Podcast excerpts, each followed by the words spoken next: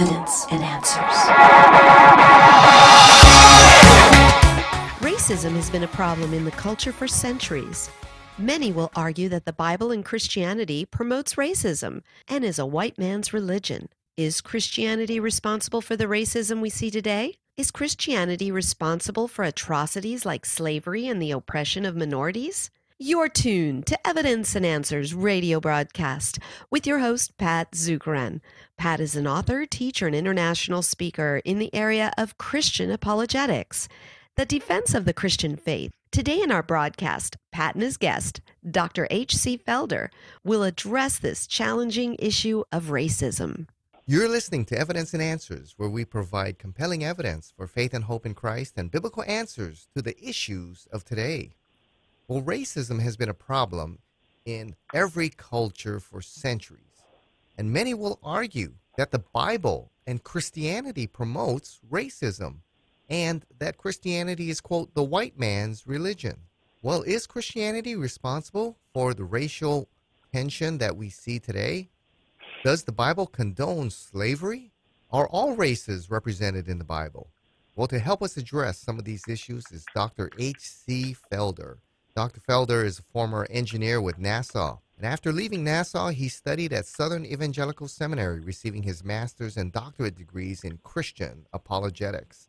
He's an author and speaker in the area of apologetics and cultural issues, and he is the founder and president of Giving and Answers ministry. So, HC, welcome to Evidence and Answers. Well, Patrick, thank you for inviting me. It's an honor to be here. Well, HC, since this is the first time you've been on Evidence and Answers, and we want the audience to get to know you, tell us a little bit about yourself, your background, and how you came to faith in Christ. Okay, sure. I actually uh, grew up in a home that was, I would say, a Christian home. We went to church every Sunday. And I remember hearing about some guy named Jesus, but I didn't really know much about him. But I I knew enough to believe that there was a God. So I would say that I was a theist, not necessarily a Christian, because I didn't really know what that meant. And I pretty much well lived the life I wanted to live uh, outside of God, but I knew that there was a God. But in 1982, I know I'm giving my age away. Something happened to change all of that and that was when I was stationed in Subic Bay, Philippines. And the first day that I was stationed there, and I walked outside the gates of the base, and I saw all the beautiful women, and I saw all the bars, and I actually made a decision, a conscious decision right then and there to no longer believe in God, because I knew believing in a God would interfere with the way I wanted to live my life. Because I wanted to do what I wanted to do when I wanted to do it with whoever I wanted to do it with, and I didn't want to be held accountable to no one outside of myself. And I imagine in heaven, God was going, "Thy will be done," because uh, He turned me over to the desires of my flesh, and the Bible tells us that God will do that, and that's exactly what happened. And those things sort of took control of my life, and I just sort of lived for those things. The only time that I would say that I struggled with my atheism. I know that's a that's something people don't hear very much. Uh, struggle with my atheism is when I would go out to sea and I would look up at the stars at night, and I just knew that there had to be something way beyond man to create the stars in the night and the just the immenseness that you feel when you're out in the middle of the sea. It's just it's hard to deny that there has to be something greater than us. But I will always fight that off with, you know, indulging more and more in the things I wanted to indulge in. I eventually got out of the military. I went to college and studied computer science and got a degree and got a job as a software engineer at NASA. And well, one day my uncle came to me and my uncle introduced me to a young lady. And he said to me, he said, look, he said that she's a new Christian, but she's a new Christian. So in six months, she won't be a Christian anymore. And then you will be like in the right spot. And that sounded good to me. That made sense to me because she was, you know, she was, she was very attractive and I was, you know, I was attracted to her.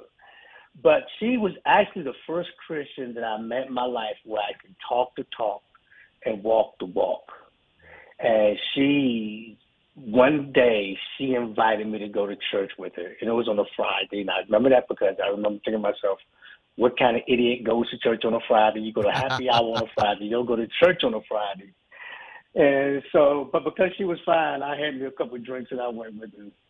But but God met me there. Something weird happened while I was there. I just got this this weird feeling that came over me, and and it just sort of like uh started moving in my body, and it started moving up to my chest, and I fought it off. And on the way home, I I told her about it, and she said that uh, that was the Holy Spirit calling. And and for some bizarre reason, I believed it. I mean, it it actually made sense, even to an atheist, because I that feeling was something I'd never experienced before, and it was just so different from anything else I experienced. So you know, she was like, "Look, you ain't got to wait till Sunday to go back to church. You can accept the Lord right now." And so that night, you know, I accepted the Lord as my Savior. But after a couple of weeks, you know, the euphoria wore off and everything. And I remember, I remember thinking, well, what did I do becoming a Christian? You know, it had to be some emotional experience that I had. It can't possibly be true. I mean, the virgin birth. I mean, Jesus raising from the dead. That, that stuff can't. Noah's Ark. That stuff can't possibly be true. You know. So I started doing research, and as I started doing research, I was shocked to find out all the information there was for Christianity, information that corroborated the Bible as the Word of God, that the God of the Bible is the God of the universe, and that Jesus, you know, dying and raising from the dead. All these things were true, and I could see the evidence for myself, and I was shocked.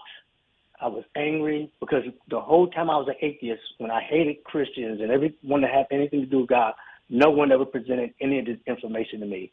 So I decided to share that information with others. And I quit my job as a software engineer, which everyone thought I was crazy. And I moved to Charlotte, North Carolina, and I attended Southern Evangelical Seminary where I learned apologetics. And that is it in a nutshell. Yeah, that's great. Now, you said that you rejected God because you wanted to live as you know you desired. Wouldn't you say that many out there have the same reason for rejecting God? They just want to live as they desire. Absolutely, because if if there is no God, all things are permissible, and even I knew that.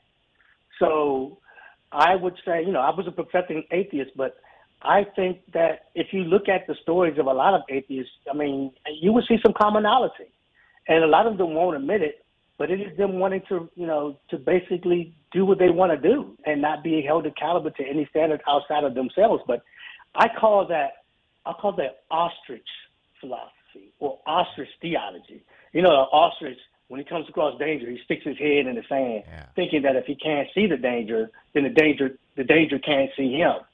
But just because you don't believe in God, you stop believing in God doesn't mean that God goes away. Absolutely not. So those are blinders that people put on sometimes uh, in order to try to justify how they want to live their life. Yeah, and how do you, you know, I run into that a lot where apologetics, we get rid of the intellectual walls or the intellectual arguments that they build up to justify their atheism. And then when you come down to it, that's what it is. It's like, okay, yeah, what's the real reason? You've, we've got all the evidence. We got reasons here. God right. makes all the sense in the world. What's the real reason you don't come to Christ and you find out, well, there's something else here. You know, how do you break right. through that last barrier? Yeah, I think actually all you can do is do your part as far as breaking down the walls with the evidence of Christianity, because that last mile belongs to the Holy Spirit. There yeah. were people who didn't believe Paul. There were people who didn't believe Jesus. So there are always going to be people who don't believe if they really don't believe. But you know, our hope is then you know somebody else will come along and or we plant it, someone else will come along and water it, and that is that is all we can do as as believers. And you know, pray for a person that the Holy Spirit will do His part, because without the Holy Spirit, really, it nothing nothing gets done. yeah, yeah. Uh, Dr. Geisler always said that last twelve inches, going from the head to the heart, that's the job of yeah. the Holy Spirit.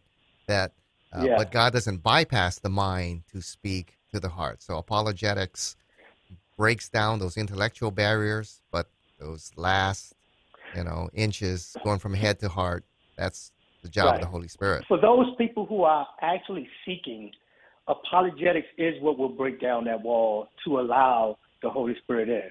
But for those who just don't want to believe, God is not going to force them to go that extra mile. God is going to just say, I presented you with everything you need, but if you decide you don't believe, like God said to me, thy will be done.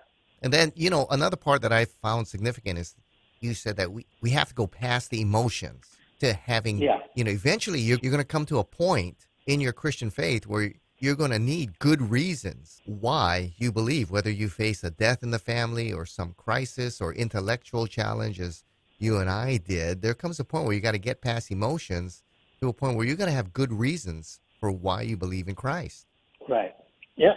Because it was great for those two weeks, but then after those two weeks, you know, I had to, I had, I, I knew that being someone who was logic focused, you know, being a software engineer at NASA, I mean, so I, I had an analytical mind, so I couldn't just turn off my brain and stay a Christian. Like I said, it wasn't apologetics that brought me to Christianity, but it was apologetics that kept me in mm-hmm. Christianity. Yeah, and I believe it's the Christian faith that brings it all together. This, the spiritual, yeah. the emotional, and the intellectual. It's the only worldview that brings it all together. Yes. Now, we're talking about racism and the Bible. It's a heated topic, you know, whenever you bring up that term, I mean, emotions go flying here. But one of the accusations is that Christianity is written by white men. It was used to oppress minorities like you and I. So is Christianity, quote, a white man's religion? Well, no. it wasn't a white man's religion on day one, and it's not a white man's religion now. And, and if you if you think about it, if you read the Bible and you look at the first non-Jewish convert to Christianity was the Ethiopian eunuch. Mm-hmm. And God performed a miracle in order for the Ethiopian eunuch to be able to hear the gospel and uh, through the apostle Philip. And the Ethiopian eunuch actually took that gospel message back to his queen Candace. And by the fourth century AD, most of Africa was Christianized. But but let's go back even further than that. Let's look at the day of Pentecost. If you look at the day of Pentecost, there were Jews there from every country known to man. There were Jews there from Africa. There were Jews there from the Middle East. So the first day that Christianity came into existence, it was a multi-ethnic, multicultural church from day one. And even going up through history, if, if you go through how Christianity actually spread, a lot of people have this idea that, you know, somehow Christianity was forced upon black people, you know, in Africa that you know, either they got Christianity from coming to America or the white missionaries went to Africa and, and uh, indoctrinated the people there. But as, as I was just mentioning, about the fourth century, most of Africa was Christianized. And, and Africa was one of the first places or few places that was Christianized without any influence from Rome. The idea that these missionaries brought Christianity to Africa is actually backwards because Christianity actually went from Africa, and I was telling about the African influence by the 4th century AD, it actually went from Africa to Europe because during the persecutions, a lot of the Christians who were in Africa fled to Europe. And when they went to Europe, they actually took Christianity with them.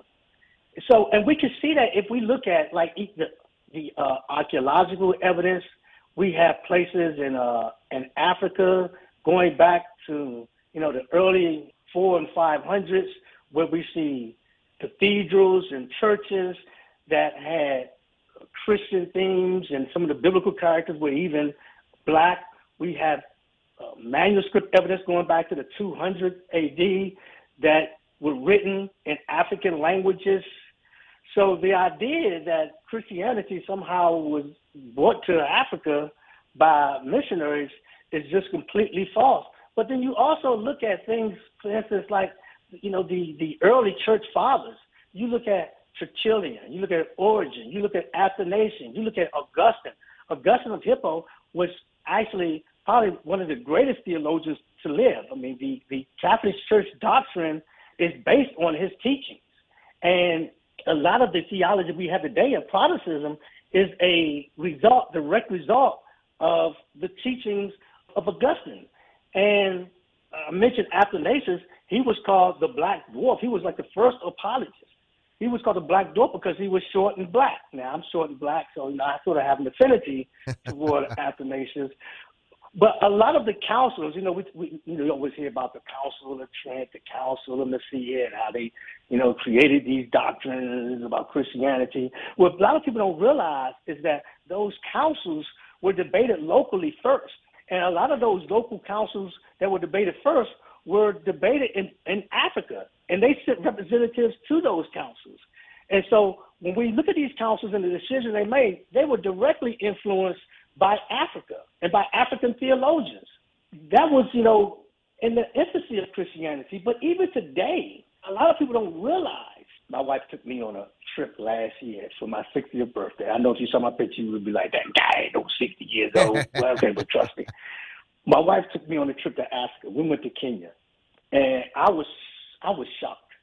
I mean, I saw churches everywhere. And I remember asking our God, I was like, wow, you know, I see a lot of churches here.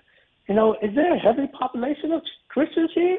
He was like, he was like, uh, yes, it's 85% Christian. Started doing research, and there are more Christians in Africa than there are in the United States.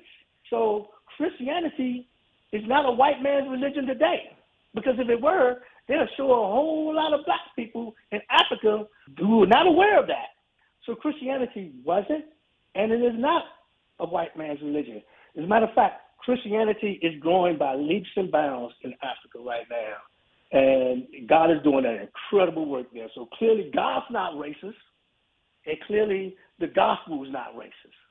Yeah, you know, and I spent a lot of time in Africa, but I spent a lot of time in Asia as well. And some of the largest churches in the world are in Asia today. So I resonate with what you're saying.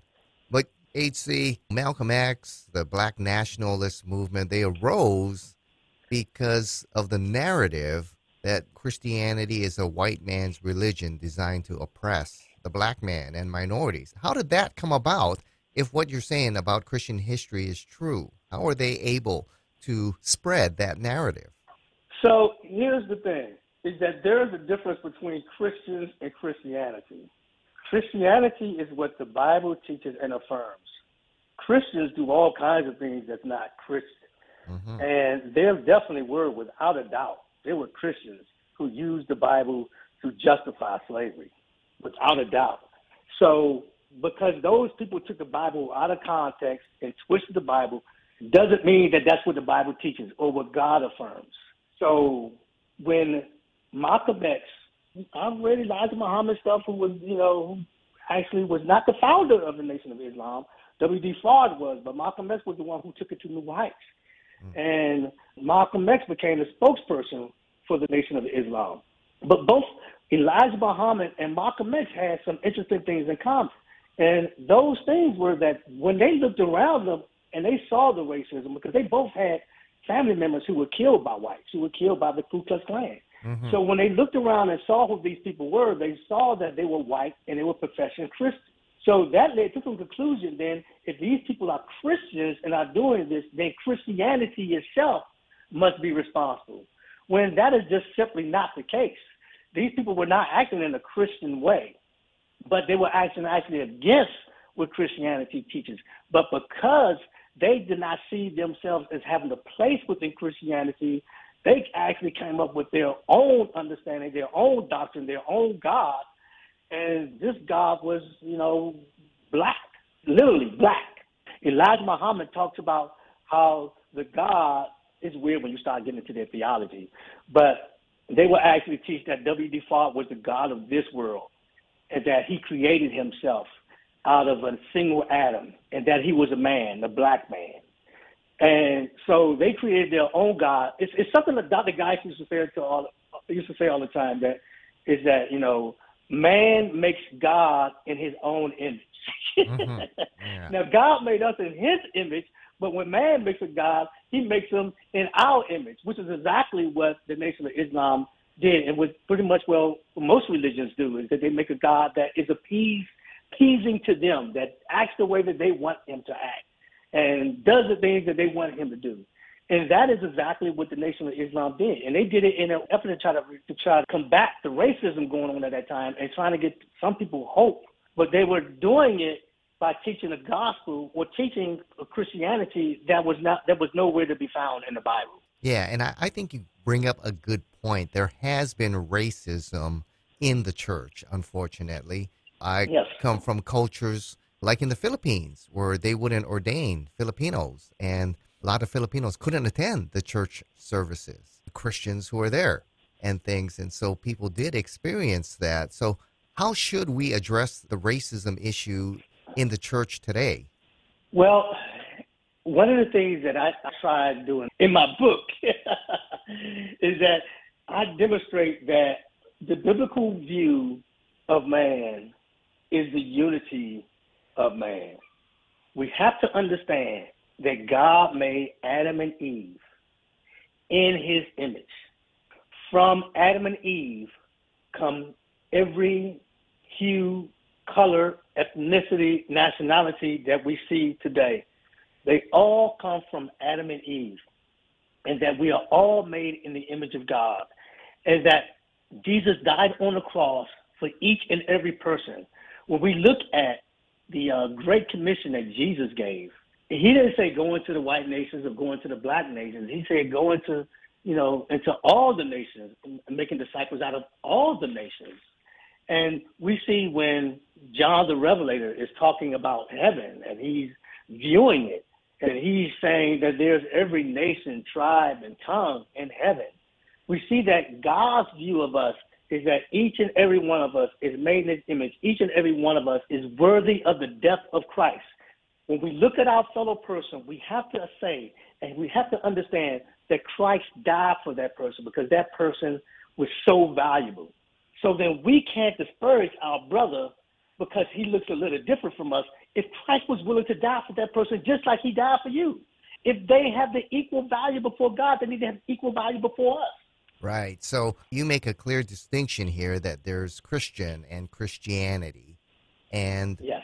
you know, just because people misapply or misinterpret the Bible doesn't mean that Christianity is racist or that Christianity teaches false ideas because people misinterpret or misapply the Right. Bible. That's a clear distinction we got to make here. Right. Absolutely. Yeah. Now, we're hearing a lot about critical theory here, or the new social justice movement, or critical race theory, CRT, and they propose an answer to the racism issue that's different from what the Bible teaches. So, explain to us a little bit what is critical theory or the new social justice movement, and what's their proposed answer to solving the race issue here? Well, I'm not an expert in CRT by any means, but my understanding of it is that they see people in uh, categories of oppressed and oppressor. And if you are in the oppressed class, then you need to rise up and overthrow your oppressor. And because they consider that America in itself is oppressive, then America needs to be, you know, basically torn down and start all over again because it was built on the uh, backs of slavery and on the backs of racism. That's what they would say. But that is not necessarily a biblical response because it, it- what, what really dis- disturbs me about this is that it has become prevalent in the church. Correct. And it shouldn't be difficult to discern who would bring division in the church. It would not be the Spirit of Christ. He would not bring division in the church. It is the spirit of the Antichrist that brings division in the church, that puts that pits people against one another based on the color of their skin. We never saw Jesus do that. That's all the time we have for today. Thank you for joining us here on Evidence and Answers radio broadcast. We hope you enjoyed Pat's show today. We have a wide variety of different topics that will make for an incredible conference series. If you would like Pat to speak at your church, Bible study, or even schedule an apologetics conference at your church or location, give him a call. In Hawaii, that number is 483 0586. Or you may contact them through the Evidence and Answers website. That's evidenceandanswers.org. Be sure to use our search engine for available resources. We have everything from atheism to Zen Buddhism, including articles and additional audio for you to listen to or download. So be sure to share our website with those around you. To keep quality broadcasts, like Pat's on the Air, we rely on generous financial support from you, our listeners. For the opportunity to partner with us, head on over to our website. That's evidenceandanswers.org, and you may do so right there online. Evidence and Answers would like to thank one of our sponsors, the Honolulu Christian Church. If you don't have a home church and are looking for a great place to connect and grow in Christ, check out the Honolulu Christian Church. For service times, log on at honoluluchristian.org. Join us again next time on the air or online as we provide compelling reasons for faith in Christ. That's Evidence and Answers with Pat Zukeran.